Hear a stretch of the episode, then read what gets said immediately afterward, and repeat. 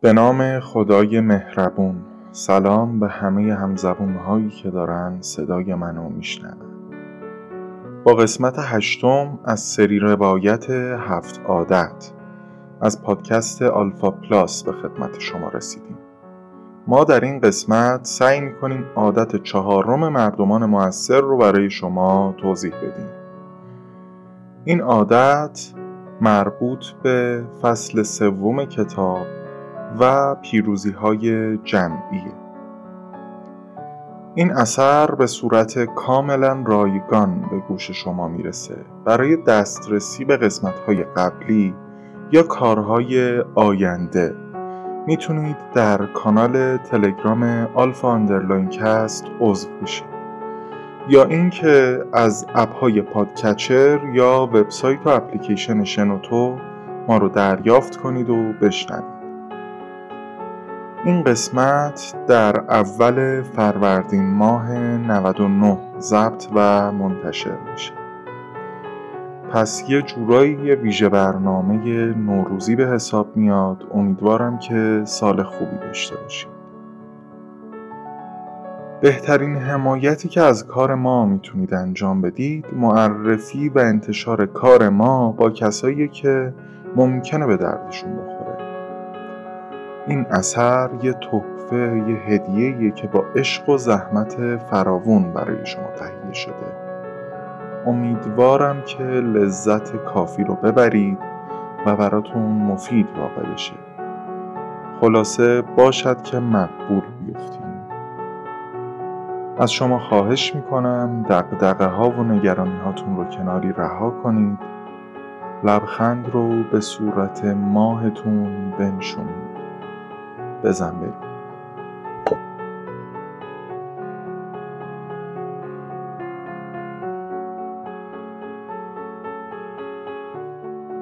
خب کتاب عادت چهارم رو اینطور معرفی می‌کنه.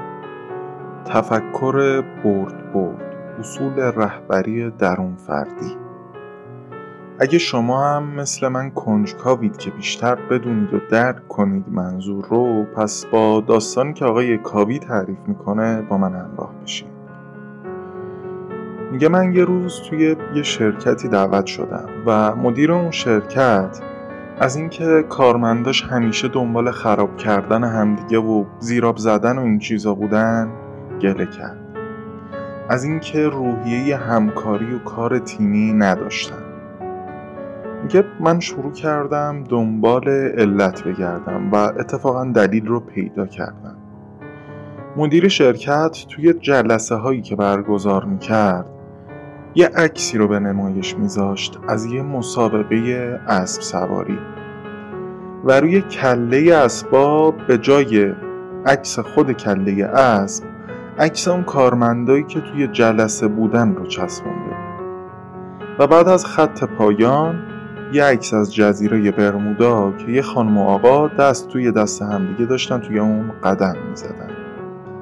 در واقع اون برای یه نفر توی پایان سال جز... جایزه گذاشته بود. یه سفر دو نفره به جزیره برمودا. علاوه به این که چسبوندن عکس سر آدم به جای سر اسب یه کار زشته آقای کاوی میگه اگه هدف از این جلسات افزایش روحیه رقابتی باشه. خب این کار کمک کننده است. ولی کاملا به روحیه کار گروهی افراد صدمه می‌زنه. در واقع تفکر برد برد رو از بین می‌بره. در واقع رئیس شرکت با یک الگوواره خیلی شبیه به روش های اخلاقیات شخصیت که در چهار قسمت آغازین در موردش حرف زدیم داره کارش رو جلو می‌بره. یه راه حل فوری ولی بی نتیجه. اما به قول آقای کاوی شما نمی‌تونید میوه یه درخت رو عوض کنید بدون اینکه ریشش رو تغییر بدید. یا در واقع اون رو از ریشه تغییر بدید. در ادامه کتاب در مورد 6 تا الگوواره تعامل انسانی حرف می‌زنه. که با هم دیگه میشنویم.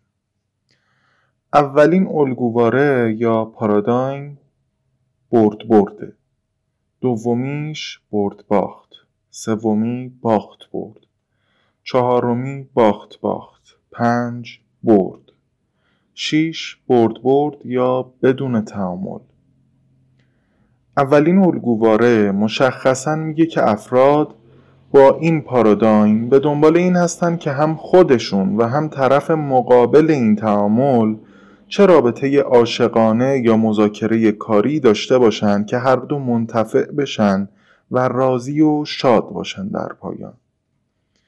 دومین دسته افراد که پارادایم برد باخت دارن اینطور فکر می‌کنن که برد اونها باید منجر به باخت و نارضایتی طرف مقابل بشه. و غرور بالایی دارن خودخواهن و سوء استفاده گر باخت همون پارادایمیه که رئیس اون شرکت توی کارکنانش با جایزه سفر برمودا ایجاد کرده بود. سومین دسته افراد با پارادایم باخت برد هستن. افرادی که حتی حاضر نیستن به خاطر گرفتن حقشون کسی رو که حقشون رو پایمال کرده ناراحت کنن. و این تفکر رو دارن که من به خاطر حضور تو و عشق به تو و دوستی با تو از حقم میگذرم. افرادی هستند که اکثرا قر می‌زنن از شرایط. برای مثال تو هم برو منو فراموش کن یا من میبازم مثل همیشه و این افراد ظاهرا به شدت مهربونن. گروهی که این افراد با اونها معمولا راحت مچ میشن افراد با پارادایم برد باخت هستند. افرادی که سعی در سوء استفاده از اونها دارن ولی این افراد همیشه ناراحتی ها و غمهاشون رو توی خودشون تلمبار می‌کنن و در نهایت ممکنه مشکلات اعصاب و روان یا حتی سلامتی پیدا بکنن. دسته چهارم تفکر باخت باخته وقتی دو نفر با تفکر برد باخت که افرادی خودخواه و لجوج و یکدندن با هم تعامل پیدا می‌کنن تفکرشون به باخت باخت تغییر پیدا می‌کنه. چرا؟ چون هر دو طرف کینه همدیگر رو به دل می‌گیرن و سعی در ضربه زدن به همدیگه دارن.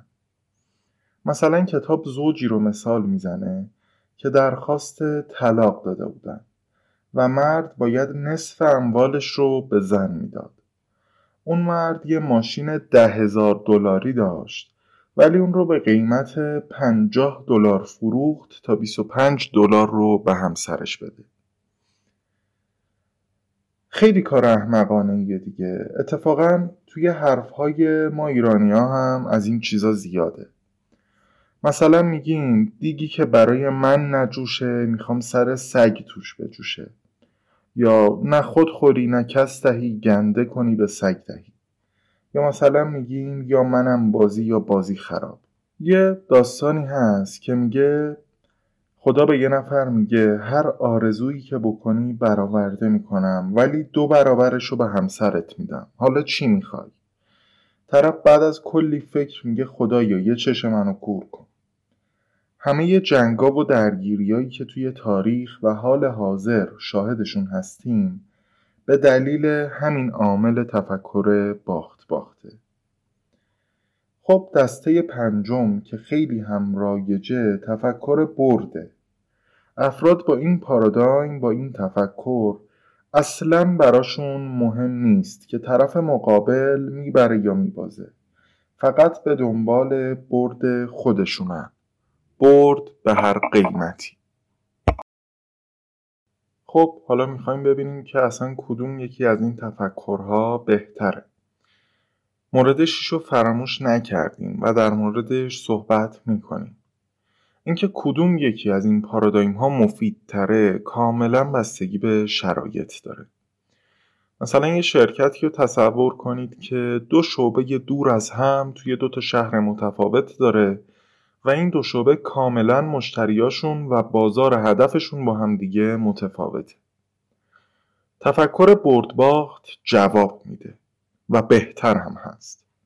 اما جایی مثل یه اداره که بهترین بازدهی مربوط به همکاری و کار گروهی افراده این تفکر اصلا جواب نمیده و تفکر برد برد باید مد نظر باشه یا برای مثال توی یه رابطه اگر طرف مقابل شرایط خوبی نداره و ما مایل به حفظ اون رابطه هستیم و خواسته طرف مقابلم زحمت و هزینه چندانی برای ما نداره ما می‌تونیم از تفکر باخت برد استفاده کنیم توی اون موقعیت. موقعیت هم هست که عقل به ما میگه باید تفکر برد باخت داشته باشیم. مثلا جایی که جون عزیزمون در خطره اصلا اهمیتی نداره که ما باعث باخت دیگران میشیم یا نه. در نهایت ما همیشه بر اساس موقعیت باید تشخیص بدیم که از کدوم تفکر استفاده کنیم. و اینکه بخوایم همیشه از برد باخت استفاده بکنیم در نهایت به ضرر ماست. چطوری؟ فرض کنید که شما یه فروشنده اید و قیمت محصولتون رو بالاتر از چیزی که هست تعیین می‌کنید. شاید شما برای بار اول به یه مشتری بفروشید ولی در نهایت اون مشتری رو از دست می‌دید. اصل برد برد اصلا به این معنی نیست که ساده لوح باشیم یا هر چیز دیگه ای. توی اصل برد برد ما باید به خواسته های طرف مقابل به دقت گوش کنیم و خواسته های خودمون رو با شهامت بیان کنیم و در نهایت راه حلی پیدا کنیم که هر دو طرف راضی باشند. حالا به ششمین تفکر تعامل انسانی می‌رسیم. توی یه مذاکره با تعامل برد برد ممکنه دو طرف به این نتیجه برسن که خواسته های طرف مقابل رو نمی‌تونن تأمین کنن و در واقع با همدیگه اختلاف نظر دارن و هم مسیر نیستن. اینجا تصمیم می‌گیرن که بدون تعامل با همدیگه کار رو تموم بکنن. و در واقع توافقی صورت نمی‌گیره معامله انجام نمیشه به این تفکر برد برد یا بدون تعامل میگن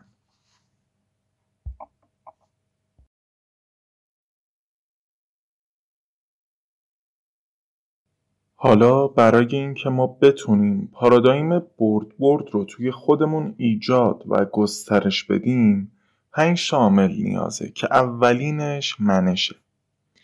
اولین منش مورد نیاز هم یک پارچگی وجوده حالا منظور چیه؟ یک پارچگی وجود یعنی اینکه ما ارزش های خودمون رو به طور کامل و درست بدونیم و برای خودمون ارزش قائل بشیم برای یک پارچگی وجود باید عادت پیشرو و عامل بودن خلقت اول یا عادت مربوط به رهبری و عادت سوم مربوط به مدیریت رو توی خودمون پرورش بدیم. این عادت ها رو ما توی قسمت های 5, 6 و 7 براتون توضیح دادیم. در واقع یک پارچگی وجود میگه ما باید پیروزی های شخصی خودمون رو حقیقتا بشناسیم که چه چیزهایی هستند و مسیر رسیدن به اونها رو بدونیم و تعیین کنیم و توی مسیرمون در حرکت باشیم و منتظر کسی نباشیم. چهار تا ویژگی خداگاهی، وجدان، تخیل و اراده مستقل رو هم توی خودمون زنده نگه داریم. دومین منش مورد نیاز ما بلوغه. بلوغ در اینجا به معنی تعادل بین جسارت و ملاحظه است. یعنی اینکه ما بتونیم با جسارت احساسات و اعتقادات و خواسته هامون رو بیان کنیم و با ملاحظه احساسات و اعتقادات و خواسته های دیگر رو دیگران رو هم در نظر بگیریم. یعنی اینکه بتونیم در عین مهربونی جدی و قاطع باشیم. سومین منش ذهنیت فراوانیه. ذهنیت فراوانی یعنی اعتقاد به اینکه هر کس جایگاهی داره که توسط کس دیگه اشغال نشده. و منابع جهان نامحدوده. مثلا ذهنیت اکثر آدمهای روی فقر و سختی و بدبختی تنظیم شده. اعتقاد دارن که اگه همکارشون ارتقاء شغلی گرفت جای اونها رو گرفته. یا مثلا دیدیم آدمهایی رو که وقتی یه نفر رو سوار یه ماشین لاکچری می‌بینن میگن فلانی دزده. یا, تو یا تا توی مطب یه دکتر میشینن شروع می‌کنن درآمدش رو حساب کنن. و این افراد نمی‌تونن ذهنیت برد برد داشته باشن. مورد بعدی که ما بعد از منش باید توی خودمون ایجاد کنیم مربوط به روابطه. روابط ما با آدمها و اطرافیان مثل حساب بانکیه. یه حساب بانکی عاطفی. هر چقدر که موجودی این حساب عاطفی بیشتر باشه اعتماد و در نتیجه اعتبار ما هم بیشتره و حرفمون سند خواهد بود. دو تا فرد یا دو تا شرکت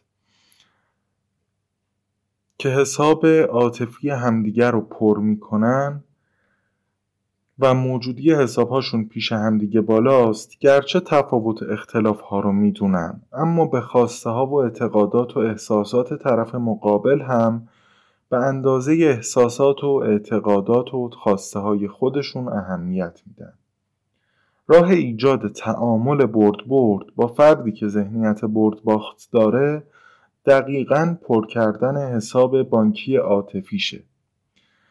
جوری که اون هم دلش بخواد تا از یه رابطه ما هم نفر ببریم. تا الان چهار عامل و بعد لازم برای داشتن تعاملات برد برد رو بررسی کردیم که ستای اونها مربوط به منش و چهارمین بود بود روابط بود. آخرین چیزی که توی روابط برد برد مد نظره توافق مثبت سازنده و روشنه. یه همچین توافقی پنج تا ویژگی داره. اینکه دو طرف نتایج مد نظر رو با قید زمان تعیین کنن.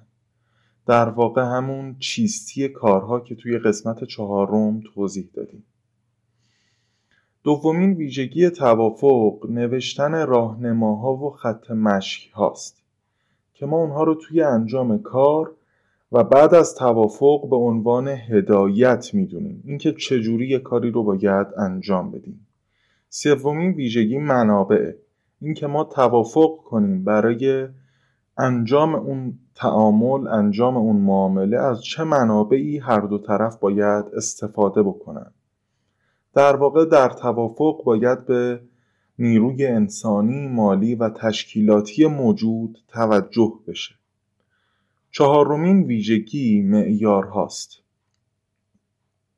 در واقع مترها و معیارهایی که میزان دلخواه بودن کار و نتایج با اونها بررسی میشه. پنجمین ویژگی عواقب هست. در واقع عواقب نتایج بد و خوب ارزیابی ها رو برای دو طرف مشخص می‌کنه. و باید تمامی انتظارات دو طرف از طرف مقابل روشن بشه.